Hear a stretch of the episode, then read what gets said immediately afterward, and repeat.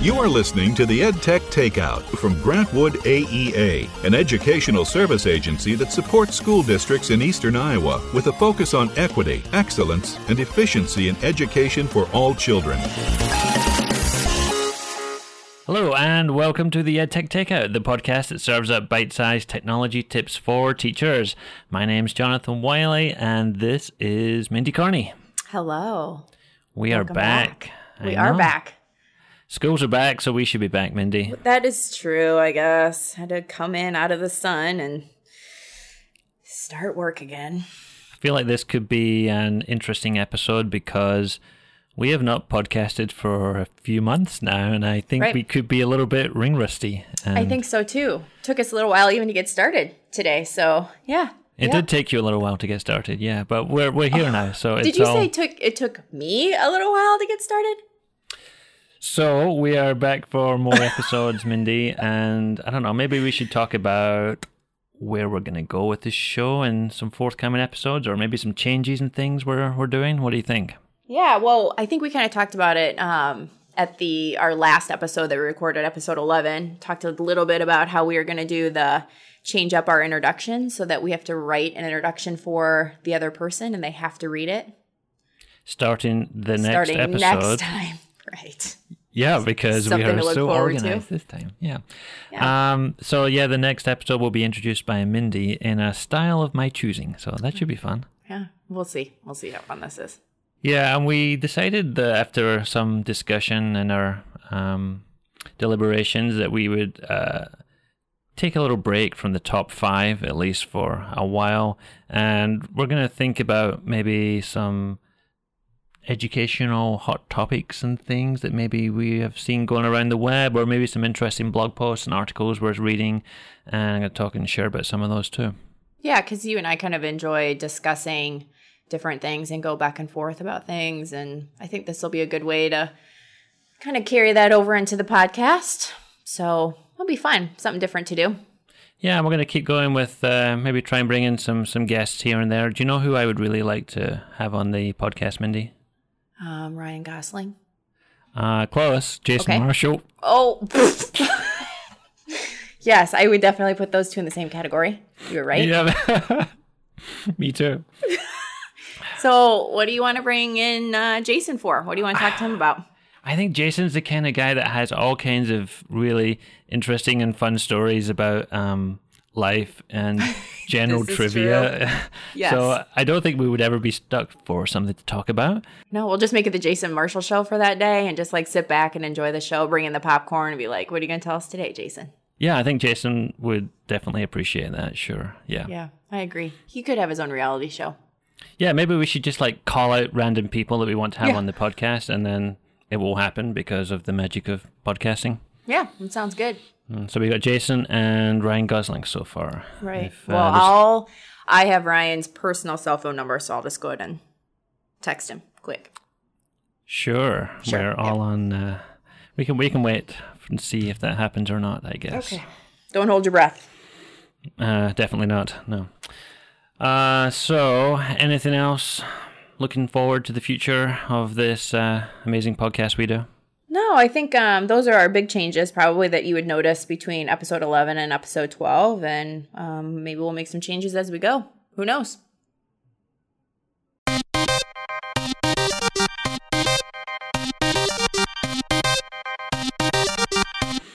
So let's uh, jump into one of those changes we alluded to earlier, and that was uh, in relation to the replacement of our top five. We're going to jump in here with a, a topic that, you know, when I when Mindy pitched this to me, she said, "Is this kind of controversial?" And I I know exactly what, what you meant when you said that, Mindy, but um, I don't know if it's necessarily controversial, but I think there's people have a lot of opinions about this for sure. So um, it's something that's been going around social media a lot recently, and since it was your idea, Mindy, I'll let you uh, pitch it or introduce it. All right. So, um, big topic right now on social media would be no homework for elementary students, and even I believe they're even saying middle school students as well. And uh, whether teachers and parents agree with no homework or whether they feel like students should have homework every night. And I think you and I both have similar opinions about this. Wouldn't you agree?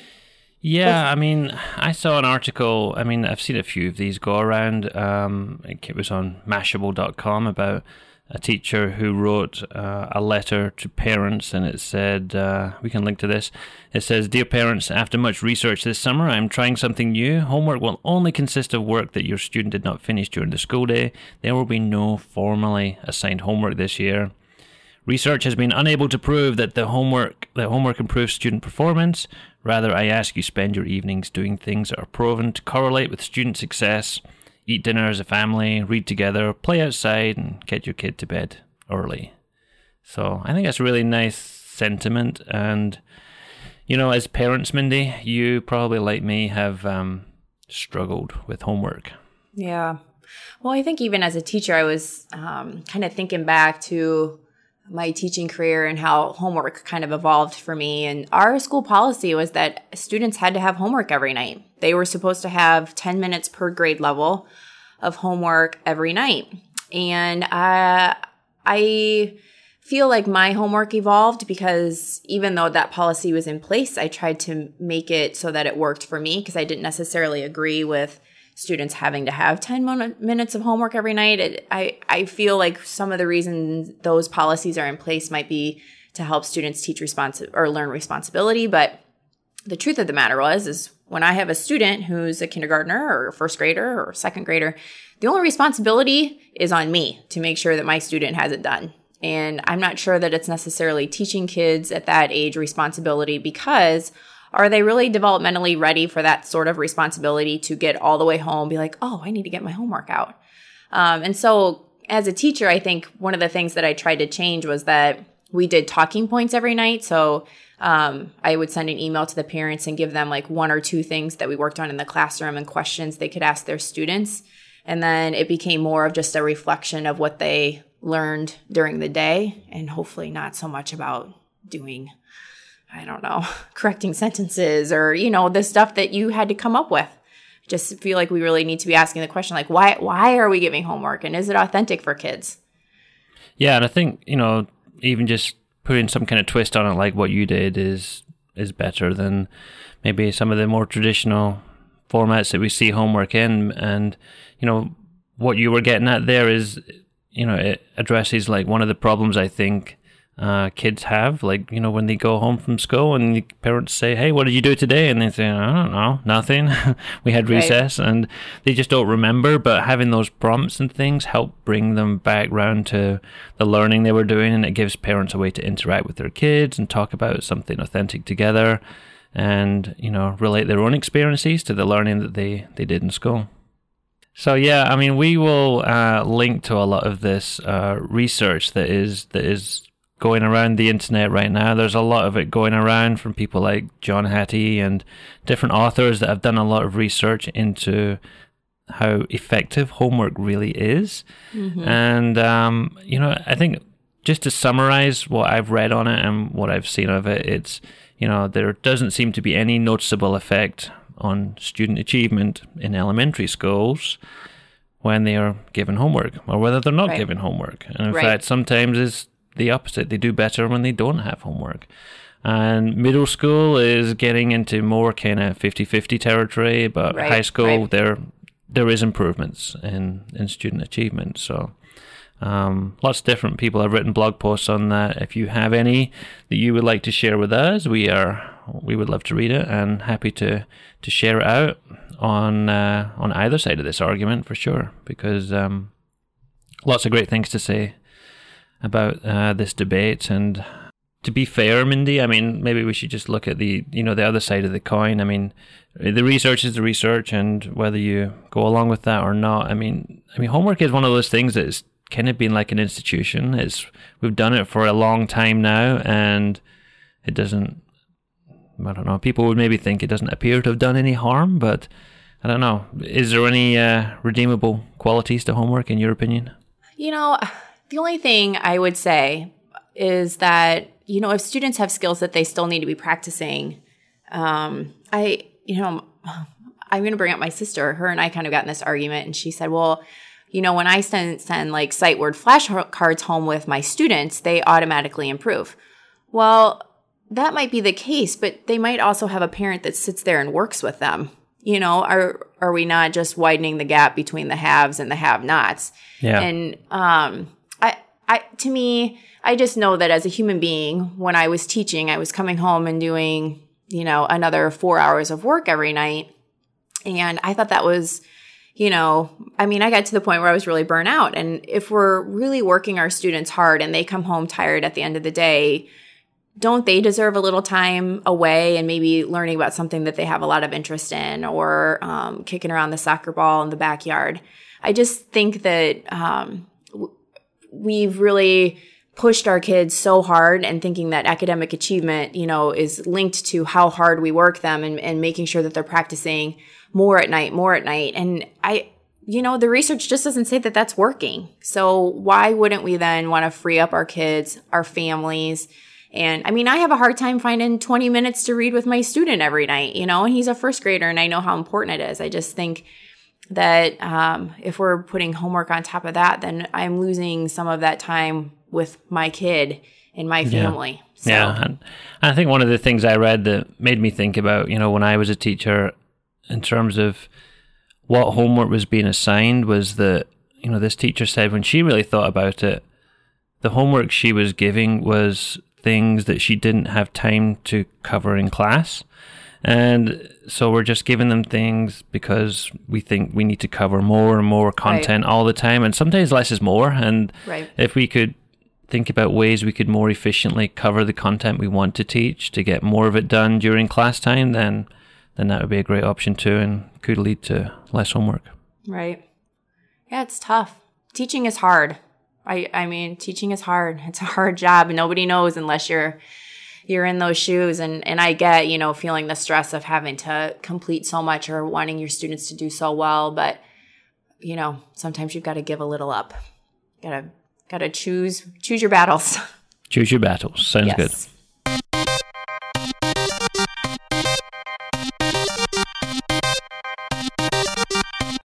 Uh, we were gone all summer, but that doesn't mean we weren't learning still and that technology world wasn't continuing to evolve. So we are just sticking with what's new for the summer. We need a better title than that.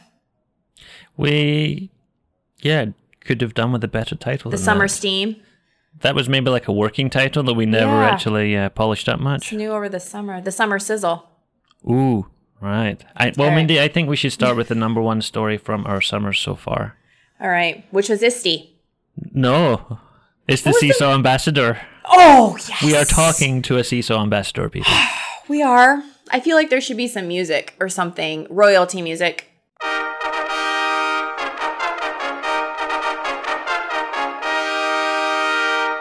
I, yes, became a Seesaw Ambassador this summer. Um, which I am obviously very excited about. Uh, I've talked to I don't know, lots of teachers and lots of schools about Seesaw. Everybody is so excited about it and um, just happy to wear that Seesaw t shirt around with pride and get to talk a little bit about some of the new updates with uh, Seesaw Plus. And um, I don't know, are we going to talk? Do you want to talk about this right now, like Seesaw Plus, or do you want to wait? Or well, what does it mean to be a, a Seesaw ambassador as opposed to a self proclaimed Seesaw ambassador? So, um, Seesaw Ambassador, I just had to go through a training. And then, um, being a Seesaw Ambassador, I get um, to talk to lots of teachers about Seesaw. Um, and I think I have to do like a certain amount of presentations each year about Seesaw, but I don't really pay attention to that because I, I and I have to like record them and stuff, but I wasn't really worried about that number, so I don't know how many it is. Um, and then I get to share Seesaw Plus with uh, teachers for an extra month for free. So if you have a Seesaw account, you get an extra, you get two months of Seesaw Plus for free, and then I can give you an extra month uh, with my ambassadorship. Hmm, so you could put a link to that in the show notes for people that I might could, be interested. because actually, to be just put it out there, if I get 30 scans of my personal QR code for Seesaw Plus, I get a Seesaw hoodie. So if we could all just kind of band together here, I would really like a Seesaw hoodie. Yeah, this podcast is not brought to you by Seesaw, but No, it's not. But I am self promotional. Um, so the other thing I get to do is um, hand out Seesaw t-shirts, so I can order those for free and hand those out. And yeah, I get into the Google Plus Seesaw Ambassador group. so it sounds like a great community with lots Really of good is. connections to, uh, you know, learn about the best ways to use this tool. Yeah, absolutely. Lots of lots of communication with the other ambassadors. That's that's um, a very very active Google Plus group, I would say. So it's good stuff going on there, So it's everything you hoped it would be. and more. Oh my goodness. Yeah, no, I'm um, I'm happy to be part of the program. It's it's a it's a great product. You know, I can't talk about it enough. So Very well deserved, Mindy. I cannot think of a better person to be an ambassador than your good self. yeah, I know I can't either. All right, well, let's follow up uh, very closely behind the announcement of Mindy as a Seesaw ambassador was the fact that uh, Mindy and I, as well as the rest of the digital learning team at Grant Wood AEA here, went to ISTE in Denver, Colorado this summer. Yes. Yeah, it was my So- first time. Yeah, it was your first time. So, Yeah. what were your impressions of of ISTE? Because you've been to, you know, technology conferences Yeah. before, but Yep. um, ISTE's kind of different, isn't it? Yeah, it's huge. It's huge. I the amount of participants is is shocking. Even um, the amount of people that are around, and just um, the broad scape of different topics and things like that. Uh, it's neat for me too to see like all of those big name people that you see on Twitter and follow on Twitter and um, like walk around and well, I didn't know them by face, but you're like, oh, there's Tony Vincent. I'm like, oh, we should go say hi. Or Yeah. oh, and you met with Dr. Wesley Fryer. Were you going to bring that up? I did have the chance to have a a, meeting with Mr. Fryer and his wife. They were very hospitable, and we, we sat and chatted one morning. So that was good to see him in, in person. Yeah, so it's just neat to um, see those people that you really admire and and see them just out like walking like among the mere mortals. That was kind of neat. Yeah, it's kind of surreal. I think the first time, like you went to the keynotes, right, in the Yeah. uh, in the big theaters, and Yeah. you just look around, and there's like there was like 15 or 20,000 people there or something. It was just yeah. huge sea of people. Yeah, and people that really just care about education and care about kids and really passionate about and the integration of um, educational technology. And just to be with that many like minded people in one place is pretty powerful. LeVar Burton was there at, at ISTE. Yeah, with R2D2. And R2D2 was there too. You could have got your picture taken with R2D2 if you waited in a very long line. I know, and I didn't want to wait, but I so wanted my picture with R two D two. That was pretty cool. Yeah, I told my kids that R2D2 was at ISTE and they did not believe me, but uh, I had photos to, to prove it. So, did you get your picture taken with R two D two? No, I did not. No, I you just, just took it from a distance. yes. So, is there someone else standing next to R two D two in your picture? There was oh, look, not kids, actually this no. This lovely lady was standing next to R two D two, but not your dad. Yeah, I was thinking maybe I could Photoshop her out of the way, but uh, no, it didn't work that way. That seems wrong. Yeah, so ISTE was uh, fun. Do, I mean, do you want to talk about any of the sessions you went to or any of the things you were learning about there, Mindy? Um, you know, I really try to focus on Minecraft just because I don't um there's not a lot of stuff around here about Minecraft and so um, I went to some of the Microsoft stuff and um, I went to actually a really great session of teachers that are actually integrating Minecraft into their classroom and um, just got some different ideas there. Um, one of the things that I uh, thought was some of the cool ideas that I thought were things that students and teachers who maybe aren't familiar with or comfortable with Minecraft are things that they could even get started with. And it was just like creating a bar craft with Minecraft, a bar graph with Minecraft, A bar like a graph with. Minecraft. a bar graph with Minecraft. Okay. Because you know, I mean, you just build with these blocks in Minecraft. Well, you could make a bar graph with different colors to show um, something in math. I thought, oh, that's you know something to get somebody started.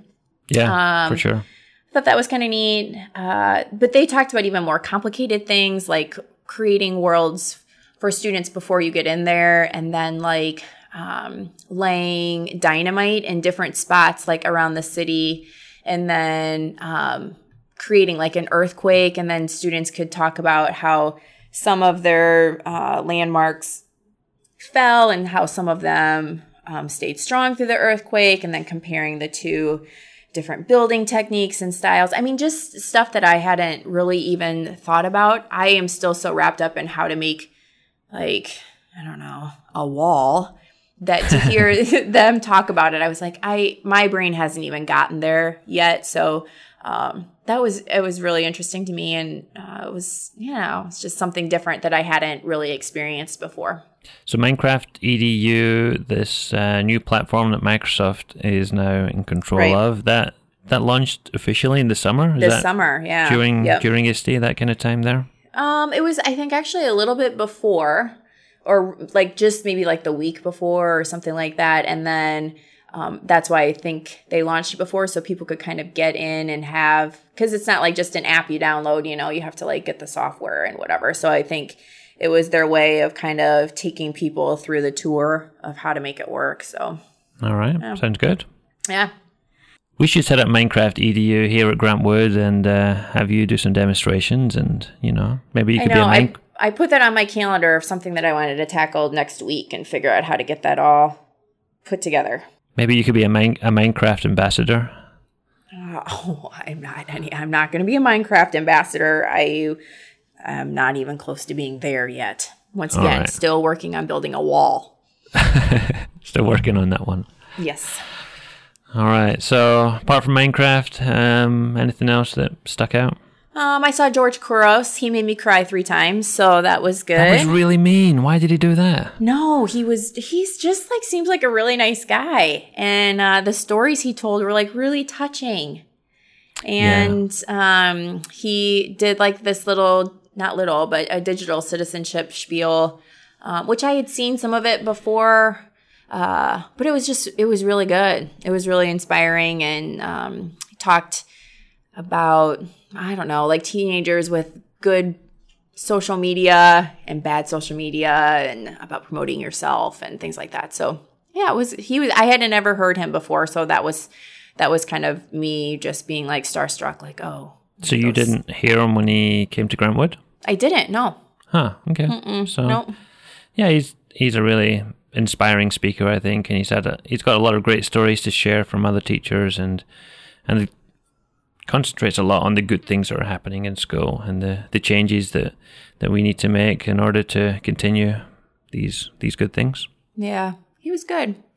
Um, and what else? Oh, uh, we had a poster session while we were there. So, um, Stacy, my courageous boss, and my teammate Gina Rogers, uh, we presented a little bit about badging and how we're doing badging here at Grant Wood AEA with our staff so that they can earn a badge for different skills that they've acquired. So we got to talk with people and so this these poster sessions like are it's kind of like a gallery walk, wouldn't you say? Is that kind of how? Yeah, know. it's different from the normal kind of sit and get sessions where you can just walk up and talk to anybody you want to, and they will happily tell you what they've been working on and and why they are here to present it at ISTE. Yeah, so that I think was probably the coolest thing about ISTE was just going to those poster sessions and getting to connect with people and actually have a conversation with them, not just having a speaker in front of you that's presenting, but actually have conversations and able to ask questions um, in a pretty informal setting. So I really like that aspect of ISTE too. Good. What about you? Um, What about me? I I saw some interesting people as well. I mean, I had never seen Hall Davidson before. He with uh, the Discovery Education team.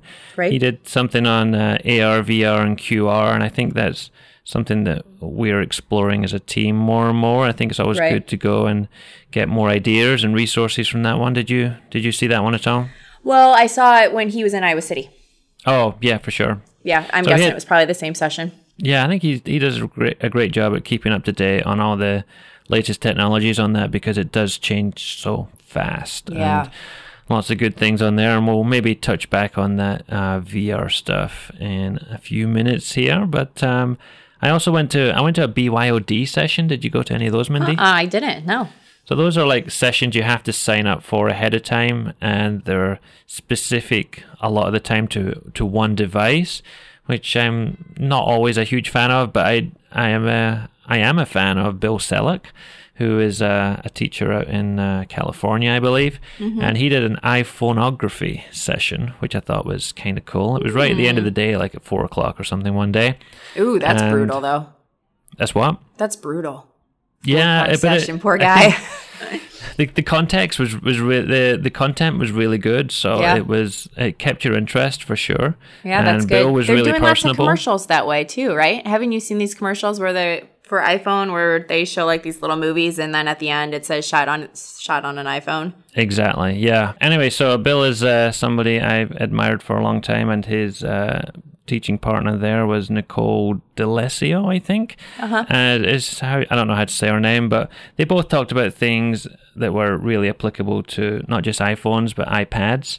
And so whether your kids are using their cell phones or whether using iPads or you know it could be any kind of mobile device really, and it was about how to um, take good pictures, how to how to use pictures, how to edit pictures, how to you know make them a part of the curriculum that you're doing for visual learning and design. So So was it more about photography or more about using your actual iPhone?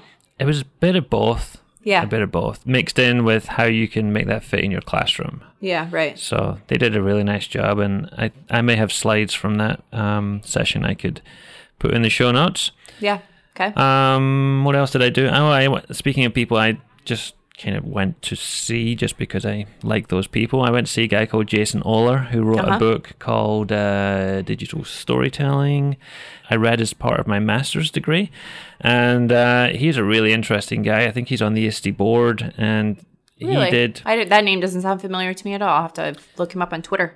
Yeah, he talked about um, future trends in education in regards to technology. So we had one of the keynote speakers at ISTE that did something like that, but I want to say Jason did a better job in terms of making it more contextual for educators and for school and for, for things that are coming up in the future. So so did he talk about the new ISTE standards or not?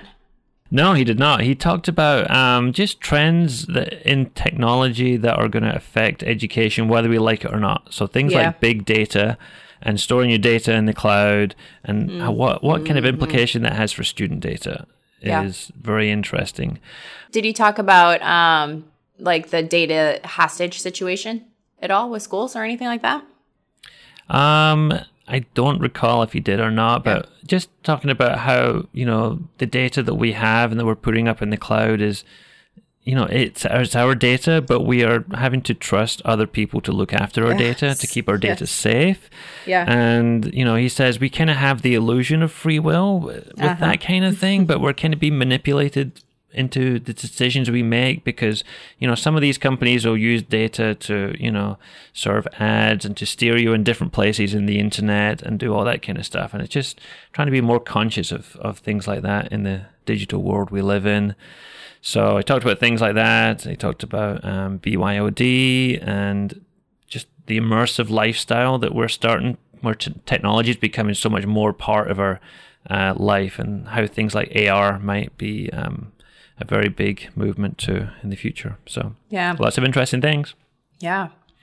And last one I saw, which I thought was kind of interesting, uh, was um, just it was about online learning, and there was uh, Dr. Carnahan, Dr. Hummel, and Dr. Arsuala, who were all experienced uh, practitioners of online learning, and I started to think that maybe some of the PD and things we do at Grant Wood um, would lend itself very well to an online environment and looking at tips and ideas for how we can do professional learning for teachers that they can access anytime at their own pace and on demand and Yeah, is this this is that the online rubric that you sent me? yeah i think it was part of that yeah for sure Uh-huh. I'll have to add that into the notes. yeah for sure Okay. so ISTE was a good experience and Yeah, um, yeah. yeah this was my third ISTE so i feel very fortunate grant wood is always very supportive at sending us to conferences that we can go and improve our own learning so that we can pass that on to the teachers we work with so Yeah. we're very appreciative of that Oh, yeah, no kidding. Very lucky. Well, um, speaking of going places, we did just get our Google Expeditions. We did just get our Google Expeditions. Yeah. We got a classroom kit of Google Expeditions with 30 phones and 30 VR viewers and Uh, there's a router in there and a tablet and all kinds of wires and extra stuff. So that's comes fun. in like this big, huge, like bulletproof case. it is a huge, heavy case. Yes. it's got like traveling stickers on it. It's very cool. Kind of Yeah. fun. Came from Best Buy Education. I think that's the only place you can order them right now. But Yeah. uh, we've had some fun playing with them. Yeah, yeah, I checked it out uh, the other day, and actually, I was more on the student side, although I did peek over and look at the instructor side of it. But um, it's it's kind of neat to think that you can put thirty kids on it. It's thirty, right? Did you say thirty? It's Yeah, 30. we have 30. Yeah. yeah, put thirty kids in the same spot, and then be able to kind of immerse them into, uh, you know, the same place at the same time. Yeah, so if you're not familiar with uh, Google Expeditions, it's um, it's it's a kit that Google now produces where you can take over 200 virtual field trips. And um, in the kit that we bought, it came with 30 smartphones um, and 30 ViewMaster VR viewers. Is that what they're called? Something Yeah. like that. Yep. Yep. And so you, as the teacher, you you get a tablet, and um, you're in control of the tour. And when you start the tour, it appears on all 30 headsets, and it's a 360 degree experience. The students can look up, down, left, right, anywhere around the scene that you are taking them to.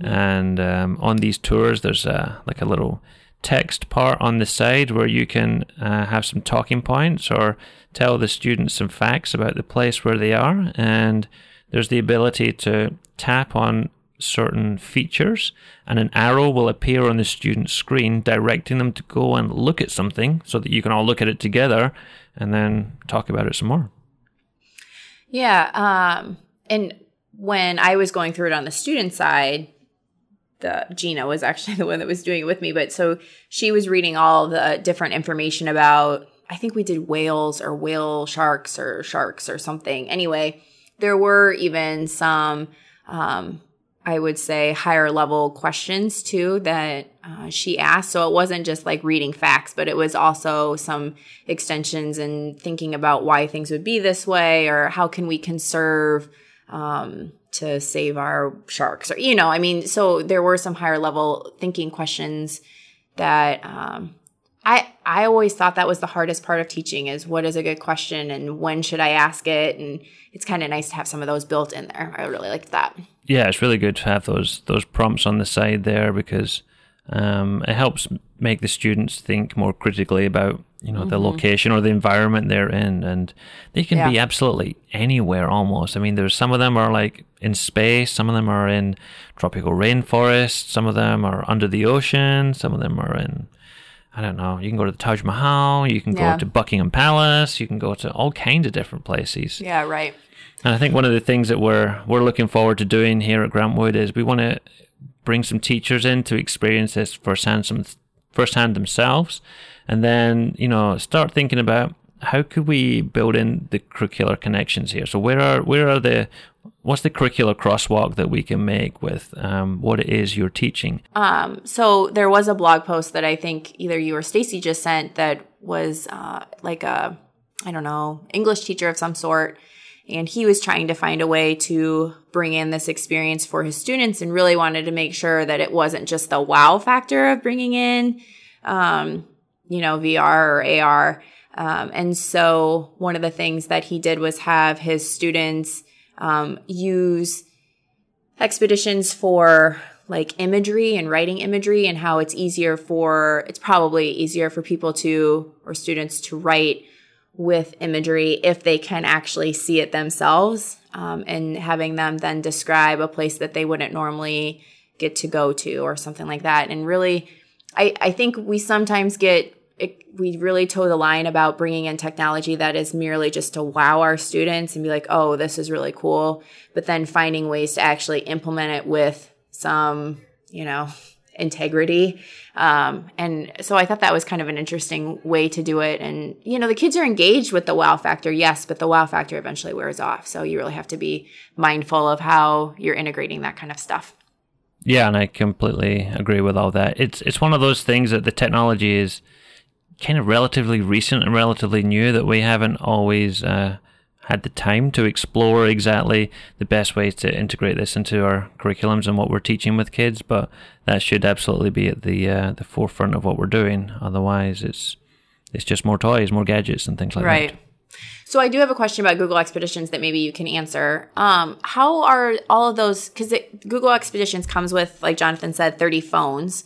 How are those phones managed? Like, how do you put? Do you have to put apps just on individually? So if you were to put like Google Street Maps on them, yeah, so this is something we have been talking to Best Buy about on the Yeah. on the most efficient way to do this because you can't plug them all into a cart and sync them off to a computer. Uh, you can't. Um, I mean, there maybe is some mobile device managers that would work with them, but I think the way we're we're intending on on managing these is setting up one phone and having it, you know, as an image or a backup, and just Uh-huh. restoring that individually onto the other phones. So, I mean, the ones that we have here, they're they're basically only going to be used for expeditions. We're not going to probably Right. be checking the phones out for anything else, so we probably Right. won't be updating them too much as long as we can keep the expeditions app update and So my other question then is, um, what was I gonna? Oh, so can you just? Does the teacher always have to run it, or can the kids just turn the phone on, put it into the viewer, and like play on their own, or does it have to be run by the the teacher? I don't know 100% for sure, but I know that when you, uh, I think there there is a teacher version of the app, and then there's Yeah. a student version of the app. Yeah. So um, I I think for the most part it's pretty much teacher directed, but Yeah. I'm not going to say definitely for sure the kids can't do anything without it. But um, I do know that Google have said that they are planning to bring that. Um, expeditions to iOS so Oh. even if you don't have the ability to get to experience one of these Google Expedition things, you may be able to use these with iPads. And so you're not going to be able to fit your iPad into a VR cardboard Right. headset or anything, but you're going to get a lot of uh, the same functionality. The kids will be able to move the iPads up and down and all around the room to see different parts of an environment and um, being able to access that on technology you already have for free is, is going to be a great thing too. Yeah, it's pretty neat. All right, so um, maybe our final learning experience for this summer was a conference that we put on ourselves here at Grant Wood AEA, and that was iPad U, where we had we had Clay Riesler come and keynote. He is at Recess Duty on Twitter, and we also had featured speakers like the great Josh Allen, uh, Sarah Lauk, and Anna Upa, who came and did some sessions for us too. So iPad Yeah. U was is something we've done now for three or four years. It's a conference focused on using iPads in education, but I think this is maybe one of my favorite ones because of the the theme for the conference, which was show what you know. So it was really based uh, a lot around creativity and doing some really interesting multimedia things with iPads.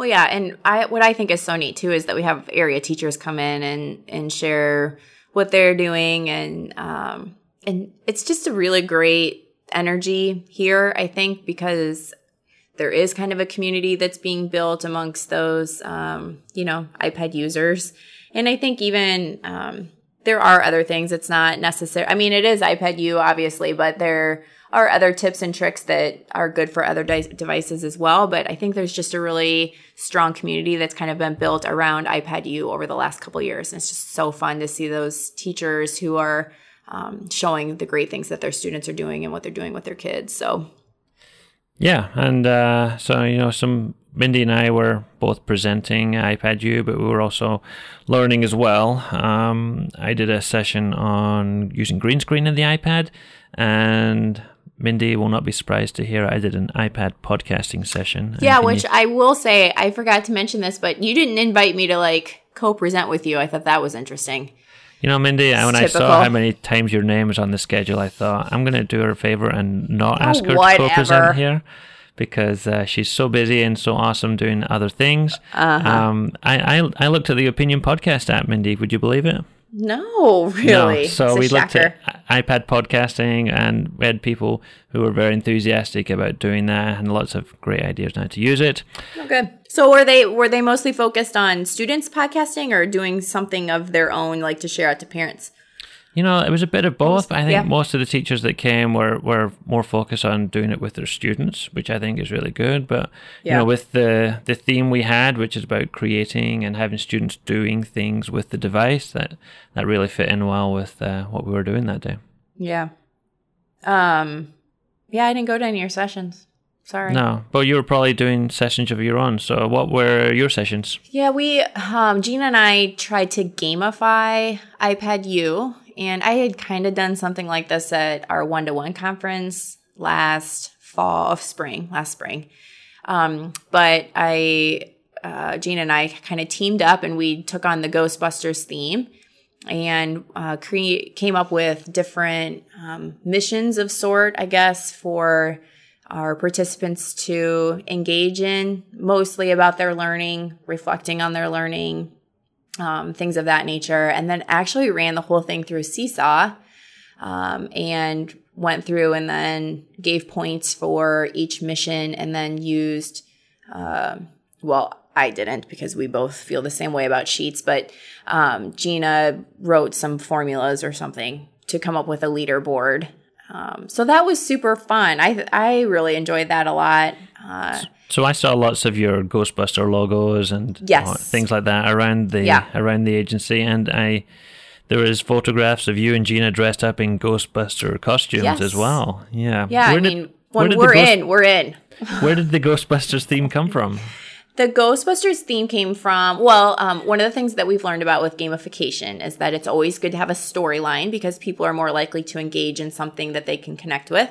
That makes and sense. th- yeah, so the Ghostbusters movie was just coming out like a week after iPad U, the new Ghostbusters movie. And so um, another thing about gamification is that you should try and tie it into pop culture or um, something that's really classic, you know, like pirates or something like that. Uh, so we chose Ghostbusters, and luckily had someone on the team, Amber, had uh, two Ghostbuster costumes.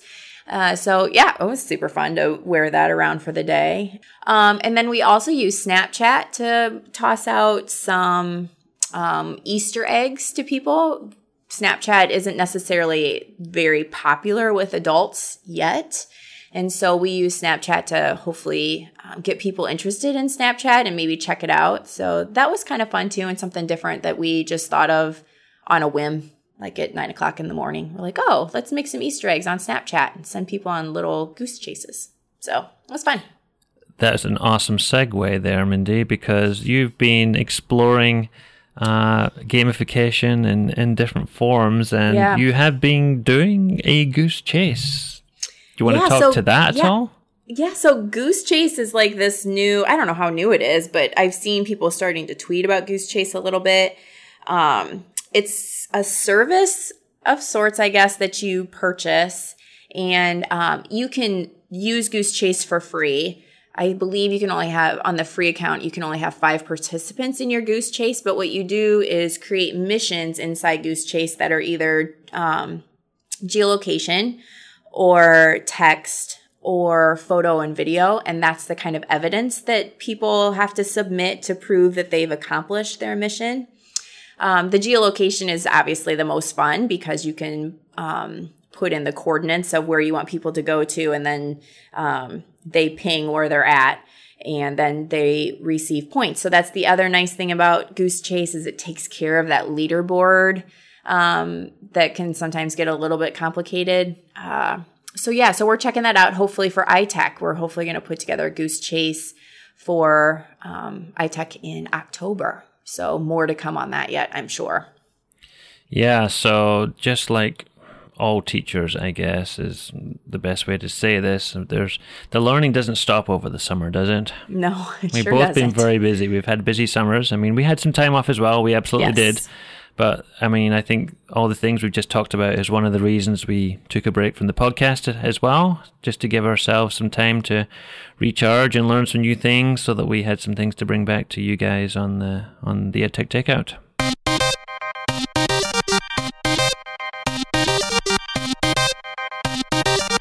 All right, so on to my favorite part of the show. It's the tech nugget. And it's been so long since we did Tech Nuggets, Mindy. I have no idea whose turn it is to go first. Do you I want don't to know, go I'll first? go. I'll go. You want All me to go? ladies first.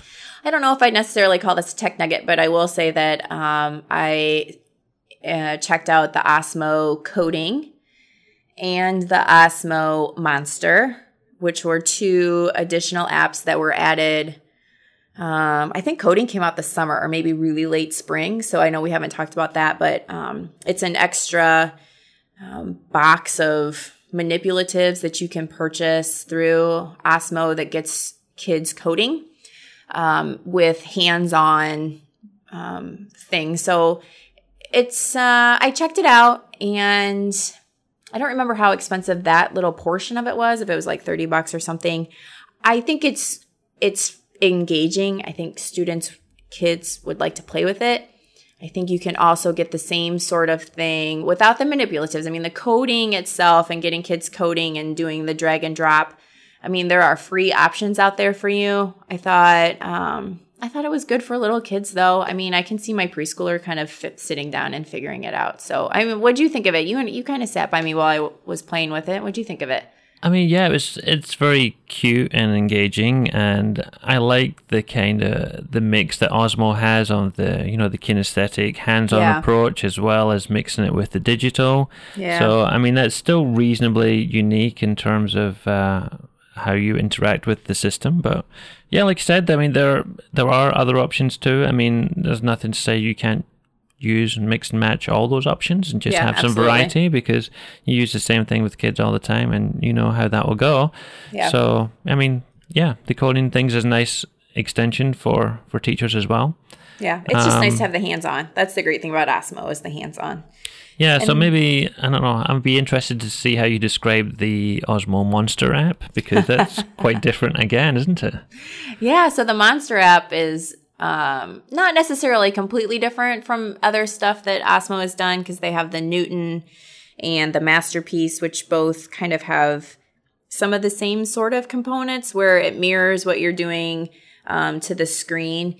So the Monster app, though, I would say is for pretty young kids. Um, there is a character that interacts with you. His name is Mo. He's a big, cute bear. Bear? Is he a bear?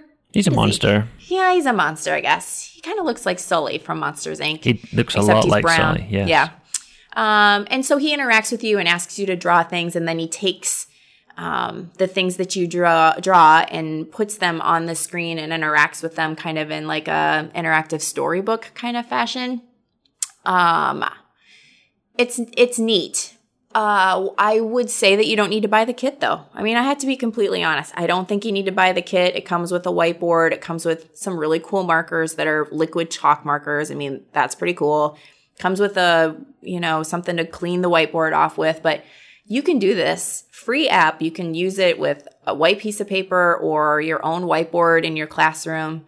Um, But you still I- need the Osmo kit for for doing this to stand you the have to have the original and- Osmo, yes. I mean, you have to have the cradle and then the mirror, yes. But you don't have to buy the creative kit to actually use the Monster app.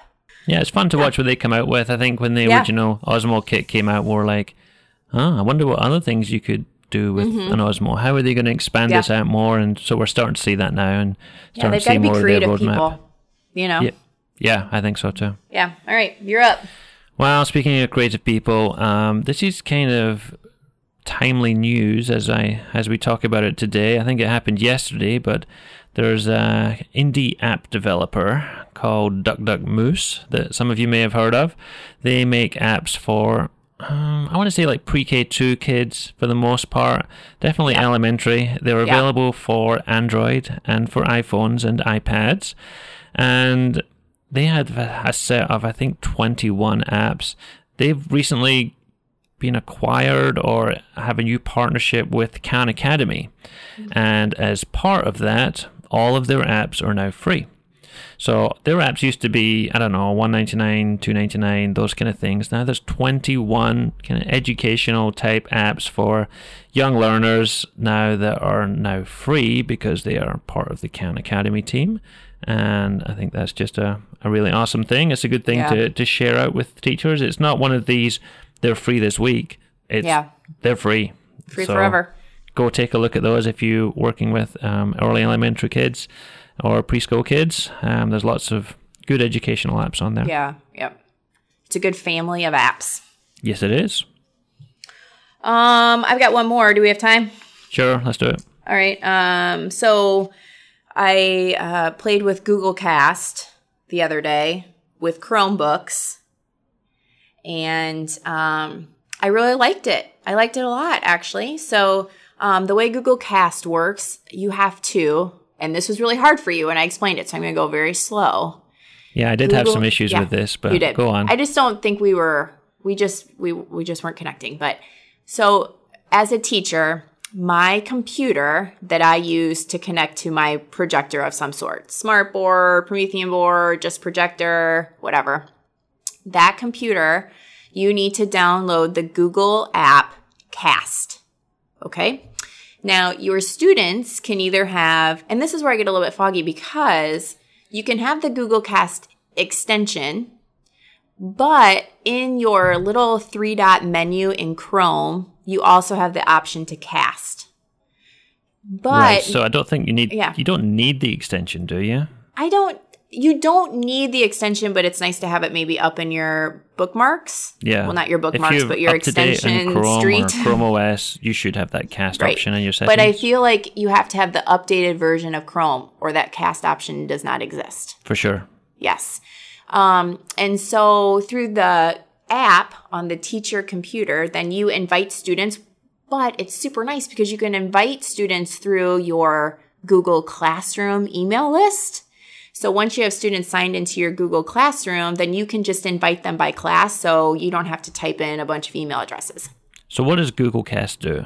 Give us it in, a, in a yeah, so what the students do then is they um, request to cast to your computer, and then you allow them to do so. Their screen shares with yours so that you can see what they're doing, and then because you're attached to the projector, then projects up so that other students can see it. So it's like screen sharing with the whole class so that So they can see it.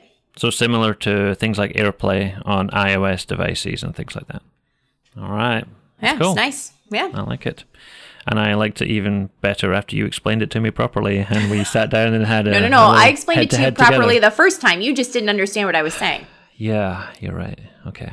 Swiftly moving on. Um, I, I'll just do one more very quickly. We had a, another um, gadget arrive at Grant Wood recently that we're kind of excited about. It's called the Mevo camera, M E V O, and it is a camera that simulates multi-device video recording. So what it does, and it's very clever, is it it will take a wide angle video of the room. It has facial recognition built into it.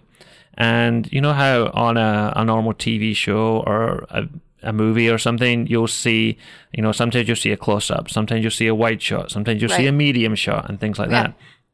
Well, you connect this camera to a phone or an iPad, and what it does is it gives you kind of director powers where you Uh-huh. can choose whether it's a close up or whether it's a medium shot or whether it's a wide shot or whether you want to zoom in and zoom out and different things like that. So you take on the power of a director. Is it like through a dashboard or something? Are they just like buttons that you push on the iPad, or how does that work? Yeah, because it automatically detects, um, you know, people's faces and things like that. It gives you kind of like a, a tic tac toe board of different shots. Oh, cool. And so like, you're like the director in the booth saying, "Give me camera one, give me Right. camera two, Oh, back that's to camera so one." cool. And Yeah. you just tap back and forward on the different shots that you want to appear, and it records all that. Uh, like a multi-camera setup for video, which is really good. And on top of that, you can, if you want, you can live stream it to Facebook. So if there's Ooh. like school events and things like that that you want to have going on, and maybe not everybody can get to them for whatever reason, you could live stream that from the camera and invite other people to view it on Facebook. Huh. So Does it make like suggestions of what kind of shot you should show next or anything? Or is it just like, here are the shots that you could choose from, choose one? Yeah, it gives you two two options. One is here are the charts you can choose from. Choose one, Mm-hmm. or Yeah. it's got this autopilot feature where it will Yeah. just automatically switch between the shots. Yeah, yeah, that's good. Yeah, I like You that. You would think it's good. It's not as good Oh. as you might hope, but it doesn't always pick the best shot at the best time. Sometimes you're somebody else is talking and and so forth. But um, but yeah, it's it's fun, and we're still playing with it, and we're looking at ways of incorporating that into the work our schools do. So it's called the Yeah. Mevo camera, and we'll put a link to that in show notes. we haven't played with that at all. That might be worth a shot sometime in the next couple weeks. Good one. Fun. All right, so I think that kind of brings us to the end. Mindy, anything else you want to say on our our back to school episode? No, I'm just happy to be back. It's fun. It's good to talk to you again.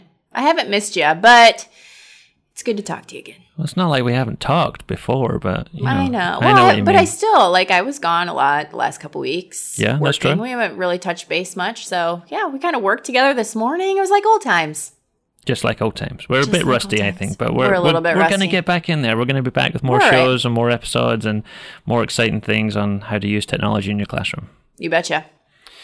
So, uh, if you enjoyed the show, we do very much appreciate it if you subscribe in a podcast player of your choice. There's lots of them out there. We are on iTunes, we are on Google Play. Uh, we appreciate all feedback, uh, suggestions, or ideas you might have for future episodes.